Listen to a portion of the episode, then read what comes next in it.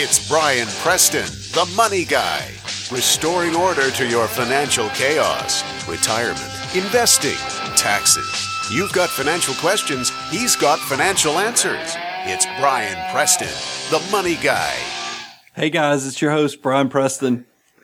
I'm having to mute myself because Bo's already made me re record this because he said I clipped everything out with my excitement. It's probably because you guys all looked at the video. A lot of you looked at the video. If you go to money-guy.com, you gave us some great feedback. I even know a lot of you are even sharing it with your friends. We're going to send out, uh, we have been sending out the coupons so that y'all can get that Money Guy swag at a discounted tightwad fashion. So good for you guys.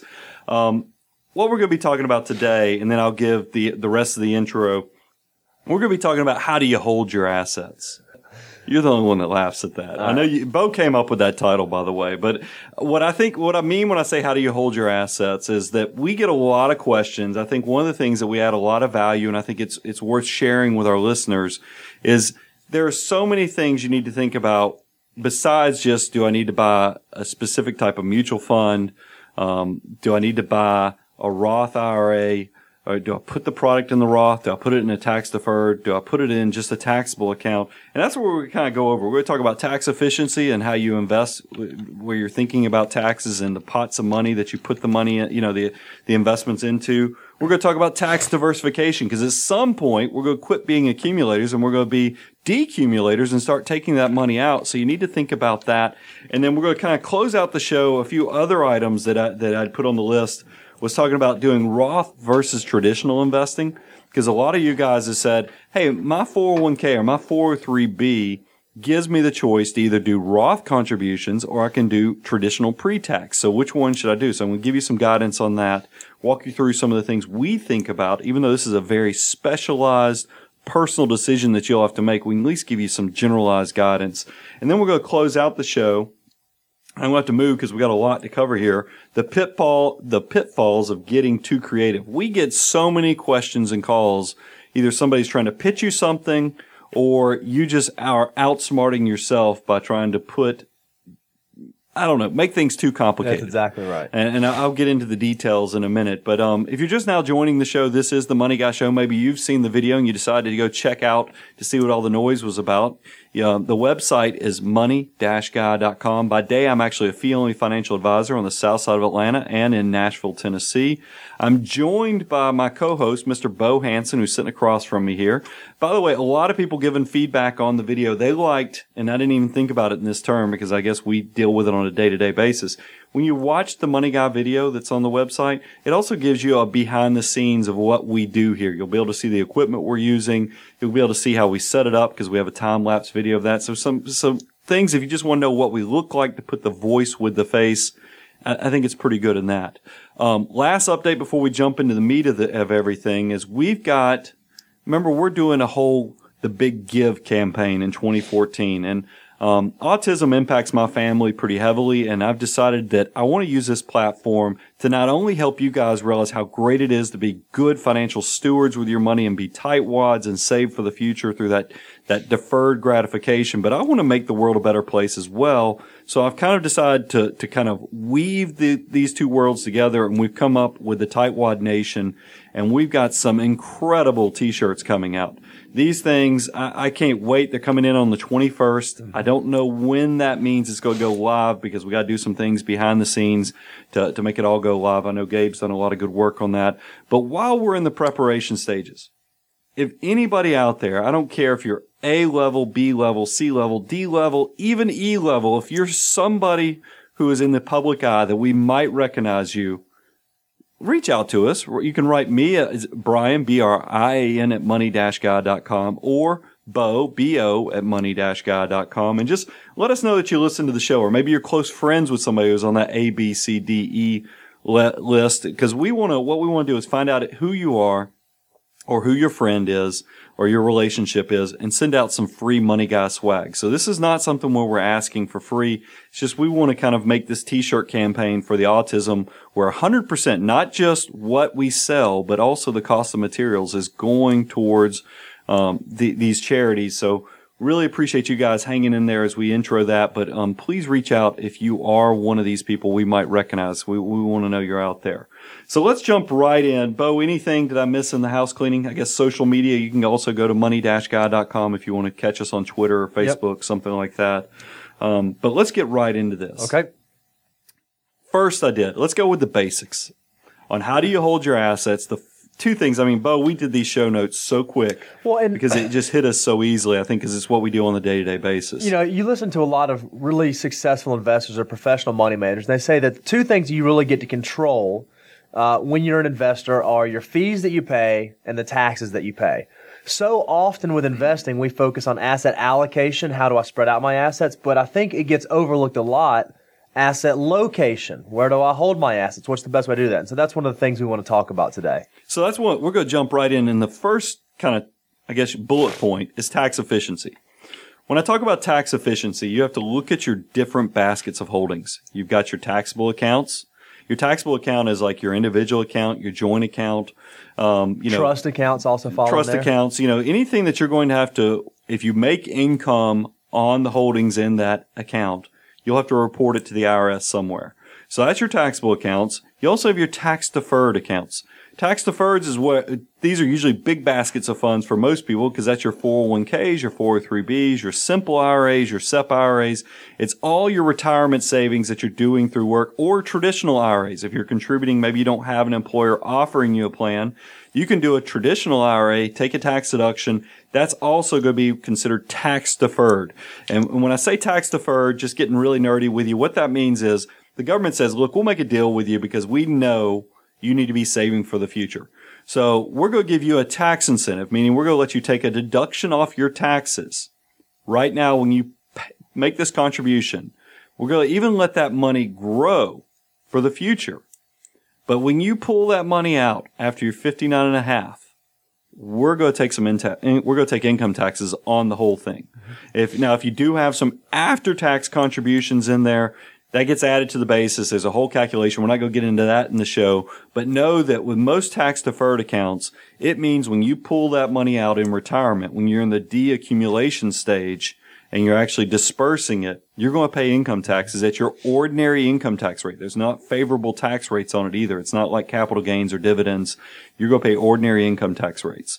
Um, the last, which is kind of a new, I say new, but maybe it's because I've been doing this a long time. It's the newest of all the categories is the tax free.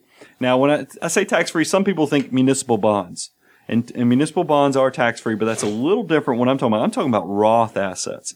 I'm talking when I talk about tax free basket of holdings.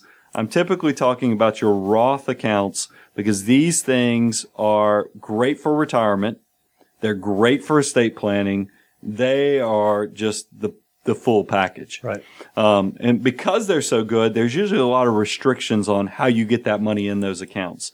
And we'll kind of walk through that. But Bo and I wanted to make sure we shared with you guys when we're designing an investment plan for a brand new client or updating an existing client, we definitely look at the tax, uh, tax efficiency. And we're going to kind of go through these. Bo, if you want to jump in, kind of talk about how we do that jigsaw puzzle where we're figuring out where to put different asset classes of the asset allocation into these different holdings? Yeah, so sure. So what we do is we kind of look first. The first thing we do is we never look at individual accounts by themselves. Whenever we design an asset allocation for a client, we look at their total basket of goods and we look at that one big portfolio as one big pizza pie, and then we decide how do we do asset allocation across that. Well, then once we arrive at the appropriate asset allocation, that's when we get down to the individual account level. And so what we always talk about is I'll start with tax deferred. The kind of things you want to hold in a tax deferred account, an IRA rollover, SEP, simple, 401k. You want to hold anything that generates ordinary income. So a lot of bond funds, maybe some alternative funds, dividend paying stock funds, anything that's going to generate ordinary income for your portfolio because that way it's just generating income over and over, getting reinvested, but you're not losing any of that income to taxes. One caveat. Sure sometimes dividends depend. It really plays into your tax rate too, because some people low income, you you want dividends probably in a taxable account.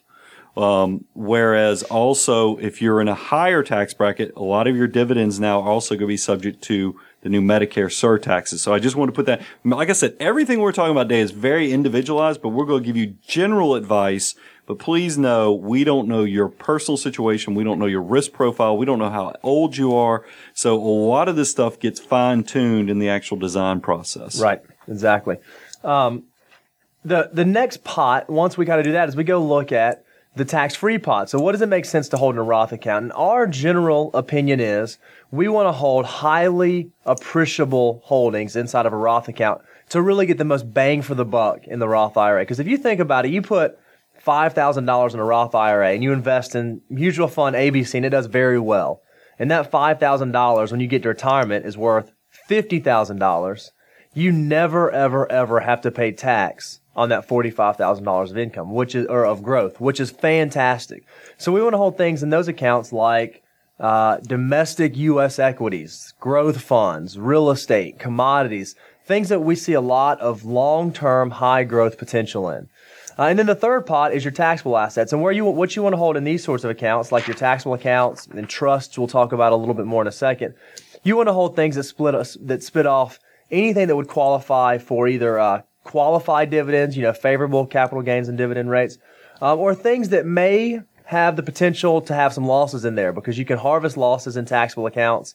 You hope over the long term it's going to go up, but like a good S&P 500 fund is not a bad thing to hold in a taxable account because if you do have a down year, you can always sell, harvest those losses, find something very similar to invest in the next year. So it provides you with some tax planning opportunities. Yeah, and I think you just nailed it because one of the, the only things that when I, I'm talking about downside to the tax-free accounts, the Roth accounts, is that they are not deductible if you have losses.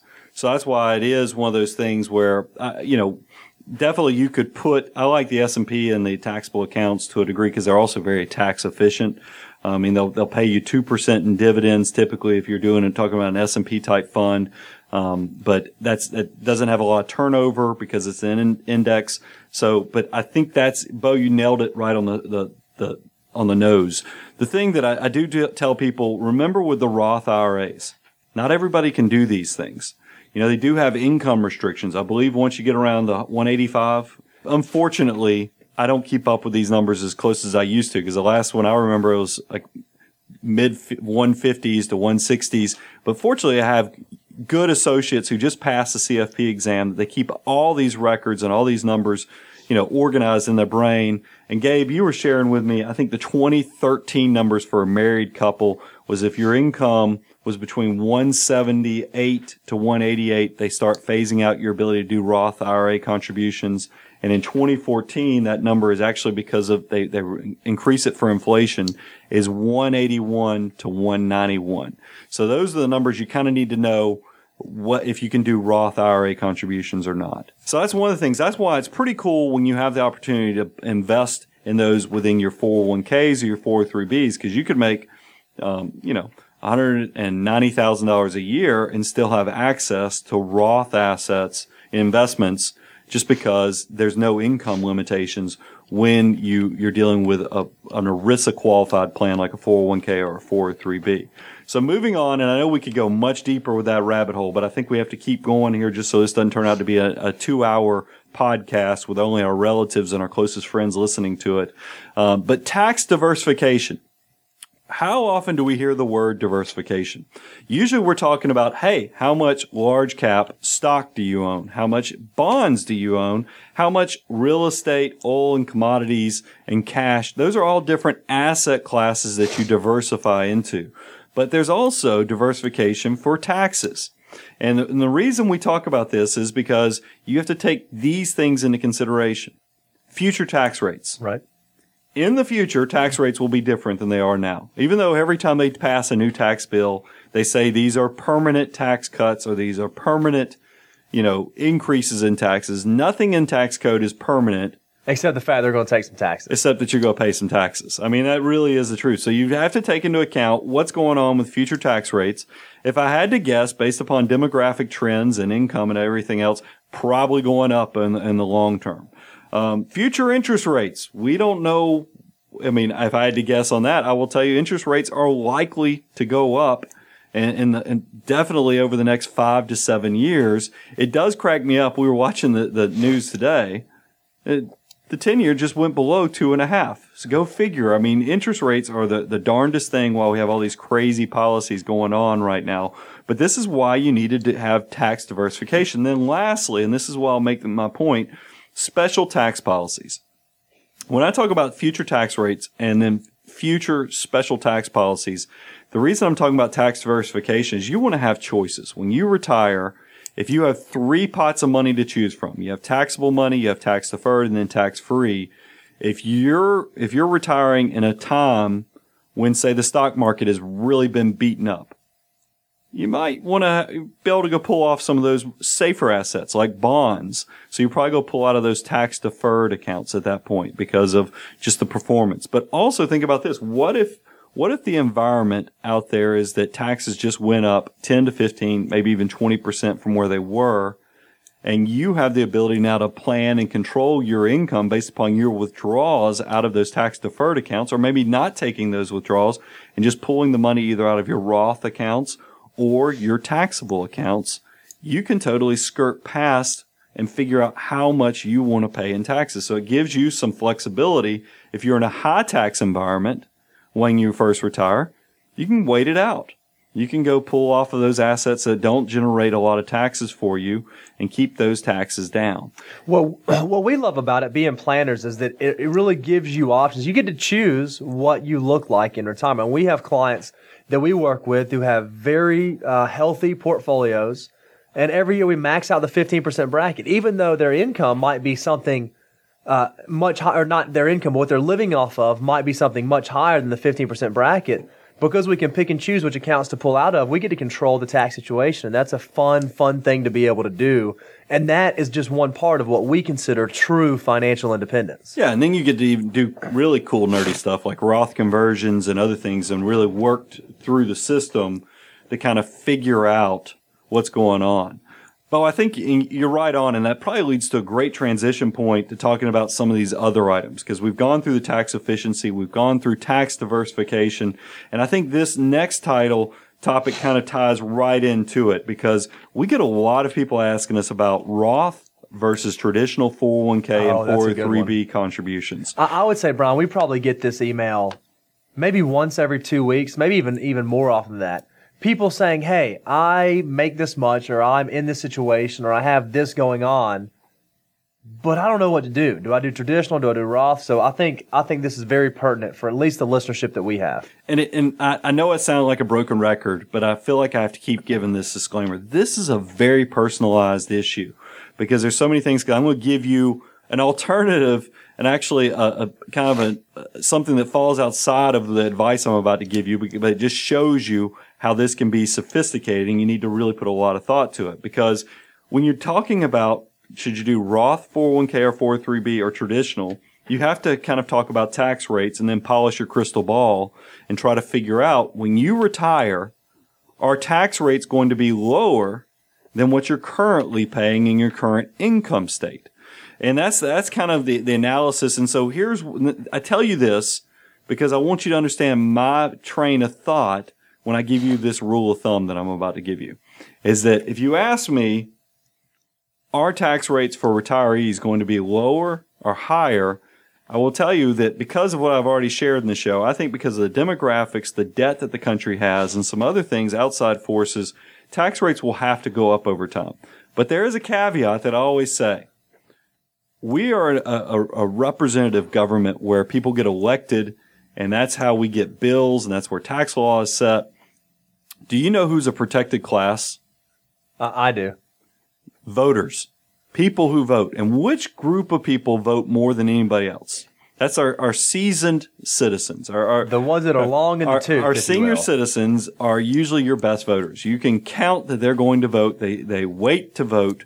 They're very active with the policies, and and that's the reason I think senior citizens will continue, I don't care which decade we're talking about, to probably get favored tax rates for their social security, for, you know, their retirement accounts. I'll give you an example. Here in the state of Georgia, it used to be your social security was not taxable uh, to to the state income taxes. Then they added a provision um, that, that $35,000 per individual of pension and IRA distributions were non-taxable. Now it's up to 65,000. So you so, can have yeah. $130,000 coming in plus social security. I mean, you got somebody who really pulling in 160, 170 grand tax free under these new tax policies. And that's because they want to encourage senior citizens to vote and then vote hopefully for the people that are going to keep these policies in place. So I tell you that because my rule of thumb is once the tax rates exceed 25%, when we get into that 28% bracket, I, that's kind of the switch point for me. So if I'm listening, what what what's about the income That's, level? that's that around taxable income around 150,000. Now, when I say taxable, remember your gross income could be 180, 190, close to 200, and you still might only have taxable income of 150 after you run through your exemptions, your your deductions, and all those type of things. But um, but and but I think that's a good threshold for me when I'm giving advice to people is that if you having if your income gets to that point, you might want to go to the traditional 401k or 403b because you get the tax deduction now. So is it an all or nothing though? So if I, you know, if my if my taxable income this year is one, you know, one hundred forty nine thousand, should I be doing all Roth, and then once it crosses over one hundred fifty thousand, I should do all pre tax? it's you know it, we talked about it when we were doing the, the show planning is that you know it could be an all or nothing or it could be a kind of a compromise where if you had somebody who was only you know $10,000 over 150 on the taxable when they did a tax projection on themselves they could be really you know smart and do 10,000 in the traditional and then do 7,500 into the Roth and kind of split it because you can typically choose to do both. You can, it doesn't have to be an all or nothing. You can split it. But then there's also, you brought up a great point. We have a client who's in his 60s who has a seven figure tax deferred portfolio who's now, even though his income exceeds that, that 25% bracket, he is doing pretty much everything into the Roth from an estate planning standpoint. He has so many assets in the tax deferred that he just knows he's going to hit that minimum required distribution age at 70 and a half and have to start pulling that money out that he's using it as, a, as an estate planning tool to load up the Roth savings at his employer. And I think that makes sense. So that's why I tell you, I can give you generalized advice, but really this all comes down to your specific situation. So please take it, take into account some of these variables that we're sharing with you. Um, I want to shift gears again, Bo, and talk about the pitfalls of getting too creative. Because when we were brainstorming, man, these things we could we could have done a whole nother show on just that. That's it. Not even a bad title. The pitfalls of getting too creative. I think. Um, so we're gonna have to go through these pretty quick. I thought one one that I see a lot, and and we kind of came back and put this one in is don't put annuities inside IRAs. My my my reason for stating that is is that one of the reasons people will talk to you about annuities is they'll say, are, if you're maxed out all your tax benefits, you know, your, your 401k, your 403b, you've maxed out putting money in a traditional IRA and you're still looking for a way to grow your assets tax deferred. Some people consider going to annuities because Right. they are structured um, in a way where they also grow tax deferred. So if they're structured to go tax deferred, IRAs just by default are tax deferred. Why would you put an annuity within an IRA? I mean, you're, you're Because kinda- what happens when you put assets into an annuity? well, what I the the problem is you're paying for something you're getting no benefit out of because all annuities have they they are they are insurance based products, so they have typically like a mortality expense or an uh, or an underwriting fee or there there are fees and costs associated with annuities that you don't need to be paying for inside of an IRA because they're already growing tax deferred anyway. So why strap yourself with those additional fees when you don't have to? Um, another one, we get this question a lot is real estate and bu- business entities. And I'm not going to go too deep because I don't want to take away from your, your attorneys. Um, but I always tell people as, as well as your CPAs is be careful when you're putting real property, real estate into business structures. Um, and, and realize some of this is different by state and where you are too. But I know here in Georgia, there is no problem with putting real estate like in an LLC because if you know all you know businesses are like marriages is that some of them don't end up going well And there's always the possibility that you're going to have to dissolve or unwind the business. With an LLC, it doesn't require you to sell the property to kind of unwind it. You can, y'all can all divvy up the property. Maybe you have five houses, five partners. So you each get a rental house and then y'all go your merry way. It could be that simple. The problem is when you start putting them in corporate structures, it's a mess. Sometimes to dissolve or unwind, you might have to actually create a taxable transaction and sell the property. It's just, it's way too deep to go in the show, but I just tell you, be careful of getting too creative on how you structure your, your transactions, especially with dealing with, you know, real estate and, and putting real estate into a corporate type structure. Make sure you talk to somebody and you know what you're doing before you get yourself in an uh oh, what did I do situation in the future. Speaking of putting real estate in, I think one of the things we had talked about, Brian, was a lot of people write us and say, Hey, I want, I found this house, right? It's got foreclosed, short sale. I want to buy it inside of my Roth IRA. Yeah. Because it's gonna, this house is gonna double and triple and quadruple in value, and that's gonna be tax free forever, right? We get, we, you know, we're not getting as many of those calls now, but when the market definitely bottomed out, now I will tell you, I, I'm not poo pooing the idea because I will tell you, I have a neighbor who's doing incredibly well putting real estate within retirement assets. But I just want to tell you that holding unconventional assets in retirement accounts do have drawbacks. And that's what I want to just draw your attention to the to the things you need to think about. That way, you don't get sold a bill of goods, and then you get a, a one of those uh oh moments after you're already through the process. And so, when you put real estate, and it doesn't have to just be real estate; it can also be private holdings, and we'll get into that. But let's focus on the real estate first.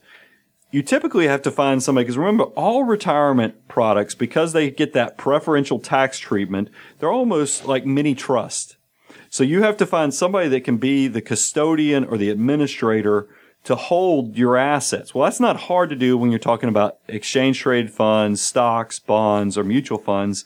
You know, it's very easy to find a custodian for those. So the cost, because the market has so many custodians that are doing that it's such a competitive marketplace, the cost is very low. So it's easy to do that. And that's also a very liquid marketplace, so it's easy to, to, to pay the fees and make it all flow. But when you're holding unconventional assets within a retirement account, the administration fees can become kind of a burden. Right. Um, the other thing, and Bo, you were kind of alluding to this, is that we see people when they when they they don't understand. Say you had a hundred thousand dollars in a retirement account, and you decide you're going to go buy this piece of foreclosed property that you're going to turn into a rental property for ninety thousand dollars um, you go and you buy this and you find a custodian and administrator uh, that that will structure the deal for you, let you, you know, kind of be the go between that will handle the closing and pay for the assets out of your retirement account. You all come to an agreement on that, but then you get to the house and the house requires $15,000 worth of repairs or even $20,000 worth of repairs. You could, you, you have, you know, five to $10,000 left over after the closing costs within your IRA but you have $20,000 of, of expenses, you can't, you get into a really murky area there because it's not like, how you go pay for those repairs? Uh-huh. What what if your income is too high? I mean, if this is in a Roth what if your income's too high to contribute to a Roth? You can't go put those con, you know, because remember a contribution, you know, in a, whether it's traditional Roth, fifty five hundred, unless you're over fifty. If the cost of the repairs were more, you'd be in trouble. Also, what happens when the renter moves out you're you're without a renter for five to six months. You've already depleted your cash reserves that you had in the retirement account, but you've got to keep making the mor- mortgage payment. Where does that money come from? And see, you, you see how it gets really murky really quick. And that's why you just have to be careful. I'm not saying it's a horrible idea. It's just that I know, you know, I'm, I like keeping things simple. One of my most popular shows that we ever did was called Bringing Simple Back. It was right after the collapse of 2008 where I think a lot of people were licking their wounds and going, what did I do wrong? And I think the big thing is, is don't let somebody sell you something super complicated when truthfully financial independence comes very simply. If you save well, if you're saving 15 to 20% of your money for the future, you're putting it in, you know, you're taking advantage of all the tax benefits that you can within, you know, your Roth IRAs, your 401ks at work you don't have to get into some of these what I call head spinning type investments where if they're so complicated that you have to go, I don't know, take a night course. Right. To figure out what you're doing. You, you might be, you know, outthinking yourself or uh, outsmarting yourself. So, Um, and, and I've talked about real estate, private bank holdings and things like that. We have people back, you know, you don't see it as much anymore, but back when the bank boom was going on, it wasn't uncommon for every, you know, five people to get, get, get together in a room. They decide they want to open a bank together. And a lot of people were funding these founding shares with their bank accounts. And once again, it was the same thing. I mean, with their retirement accounts and the same thing. You know, you have to pay somebody to hold those private shares and then you also have to pay an administration fee each year. It just gets to be more complicated sometimes. And then if you have capital calls, I mean, it's just, it's just complicated. We'll leave it at that. Um, moving on, a lot of people think they need trust and, and trust are great. Believe me, we even, we do recommend trust to clients and we even help them administer those trusts when we're figuring out things and talking to their CPAs and, and helping them figure out the right tax forms and so forth. But remember, when, when somebody pitches you these big complex estate plans with all these trusts and so forth, the tax rates, if you're treating as a complex trust, meaning that it's going to pay its own taxes, a simple trust is a flow through entity, meaning that you're just going to get a K1. It goes on your individual taxes. But if you're dealing with a complex trust structure, um, the tax rates in trust move up much quicker than they do for you as an individual.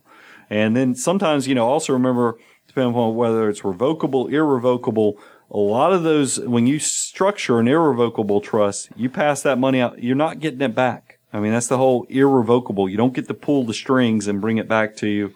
It, has gone. And so just think long and hard about trust. And then I'll close it out kind of the, the, the whole, what I, I think a lot of financial advisors stress is the sexy stuff because this is really the, the sizzle that they put into their practices. And, and I can speak from experience. The last firm I worked at, we did a lot of these and they're not bad. I will tell you that this is just kind of like the real estate within IRAs. I can't tell you they're bad because there are opportunities to make a lot of money potentially, but the, it's just you have to know the downside to it, know really what you're getting into because sometimes they don't share that stuff when you're getting pitched this stuff. And I'm talking about the offshore investing as well as private placements. Now, realize when we're getting into this sizzle sexy stuff, you'll start seeing the word accredited investor a lot. And Gabe was sharing with me before, you have to go one, two, three when you're talking about accredited investors. The one is you have to have a net worth of $1 million excluding your real estate. Two is $200,000 of income if you're a single individual, $300,000 of income if you're married, and that has to be for the last two years and expected to continue for the future. So that's accredited investor. So this is what it means when you hear the word accredited investor is the government's basically slapping their hands together, washing them clean, saying you have enough money that good luck, buyer beware, but we feel like you have enough assets and money that we're not going to give you the same protections we typically give out there.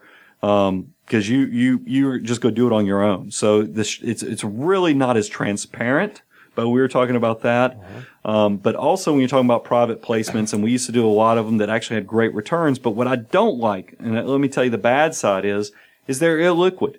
You are essentially married to these assets for, it could be as long as seven, ten, however long. I mean, talk to people who bought um, some of these limited partnerships back in the 80s, they're still getting K1s from right. them. They bought these things for these great tax benefits back in the 80s. The government changes the rules um, by which, you know, all things, because remember, nothing that they tell you is permanent in tax code. It can be changed with a vote so quickly that your head will spin.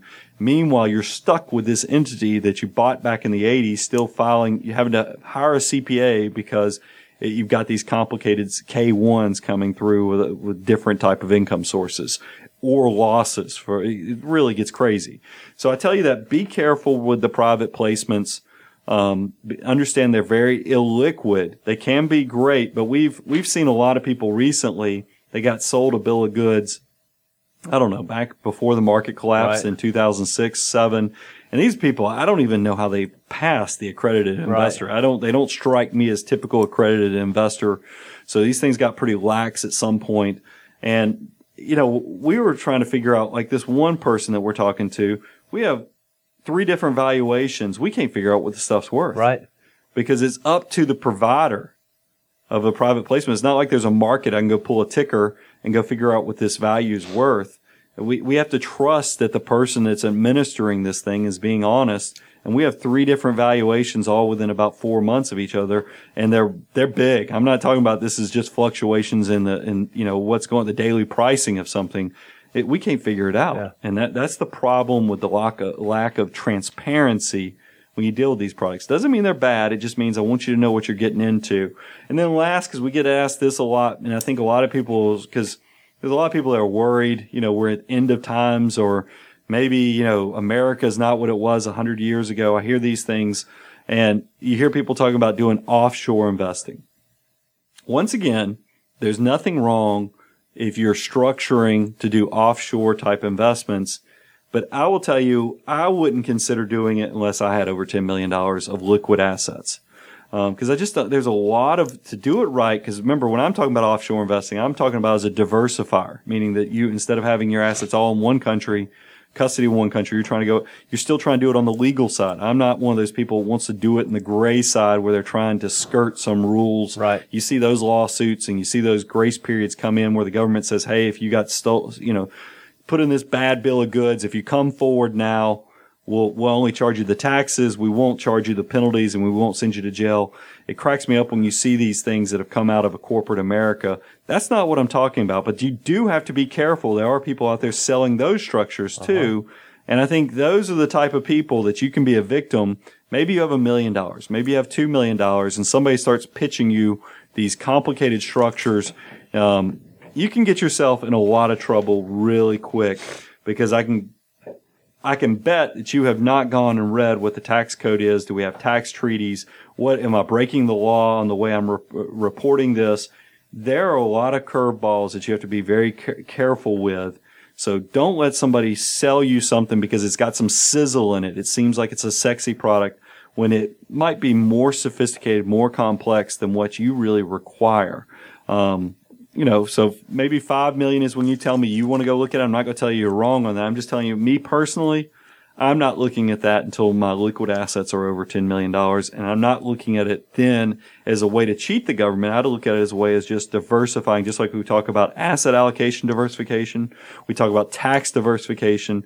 We would then have, I think once you have that level of assets, there's nothing wrong with having some, some Geographic yeah, some geographic or country diversification just in case the end of times geopolitical stuff got to be really bad. But uh, truthfully, I've, y'all, y'all have seen my, my message on YouTube on gold and other things. If you really are one of those doomsday people and you think things are going that bad, you'd be much better served probably loading up with a seed bank or ammo than you do doing some of this crazy stuff. Don't let somebody scare you. Those, the end of times, I mean, it, I don't know. I, I, I don't want to, I don't want to put too much attention to it, but I think you just have to, I have too much faith in human nature and in innovation because there's a lot, so many good things going on in the world. I mean, uh, maybe it's because I just finished reading the Steve Jobs biography. It's amazing to see the evolution from iPods to iPhones to iPads, all within really an eight. I mean, you think about from 1997 when Steve Jobs came back to Apple all the way through 2011, you know, is when unfortunately, you know, Steve passed away that's not that long of a time and we had tremendous innovation. So I think that's not stopping. I mean, you look at all the things that are going on. I mean, uh, Bo, you, you and I have been on an, I've been on an audible tear here recently where I've listened to a lot of audio books. It's just amazing how technology has made it where the world is such a smaller place. I mean, look at us working with clients in over half the country Yep. now. That's all technology. That's all innovation. I'm an optimist. So don't let somebody scare you into doing something more sophisticated, more complicated than you need to. Um, once again, kind of closing things out here. Go to money-guy.com. Check out the video. Feel free to leave us some feedback on it. Also, remember, you got any, you know, relatives, uh, neighbors, or even business associates that are A, B, C, D, E level celebrities. We might just recognize them. Let us know who they are and we'll send you some swag or send them swag because we're trying to get the word out about this, this, the big give with the Tightwad Nation. You're going to love these shirts when they come out and you're going to be really impressed that we didn't skimp on the quality. So check us out, money-guy.com. I'm your host, Brian Preston. I'll be back in two weeks. The Money Guy podcast is hosted by Brian Preston, and Brian Preston is a partner with Preston and Cleveland Wealth Management. Preston and Cleveland Wealth Management is a registered investment advisory firm regulated by the Securities and Exchange Commission in accordance and compliance with securities laws and regulations. Preston and Cleveland Wealth Management does not render or offer to render personalized investment or tax advice through the Money Guy podcast. The information provided is for informational purposes only and does not constitute financial, tax, investment, or legal advice.